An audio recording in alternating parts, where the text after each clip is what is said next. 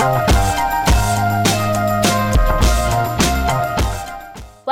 to Pay It Forward. I'm Isabel and I'm your host. I'm here to spread some positivity and leave the world a little bit better than we found it. We need to unite and we need to support each other. We need to use our voices to spark change. We may be young, but we are powerful and the world will learn from us. On this podcast, we will talk about how to spread kindness to people around you. Whether you know them or not, it is always good to make someone's day. On today's episode, we are going to be talking about the word giving. The definition of giving is providing love or other emotional support. There are many ways to give something, one of which is giving someone something like a present or an object.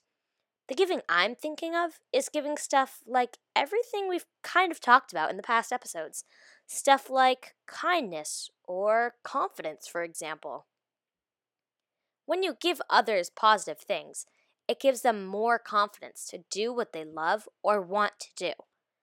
Being a person who gives is something that everyone should want to push or be.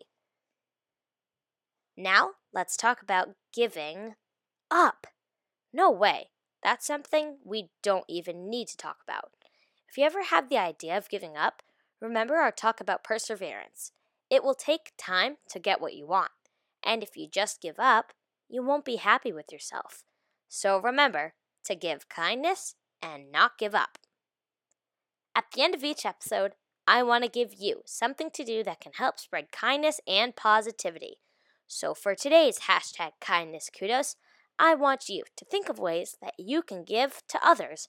Remember to give kindness and not give up. Remember, enough small sparks of kindness will eventually create a fire of positivity, spread love, gratitude, and make the world a better place. Post a photo on your Instagram story and do a hashtag kindness kudos and tag me at kindness activist on Instagram. See you next time on Pay It Forward.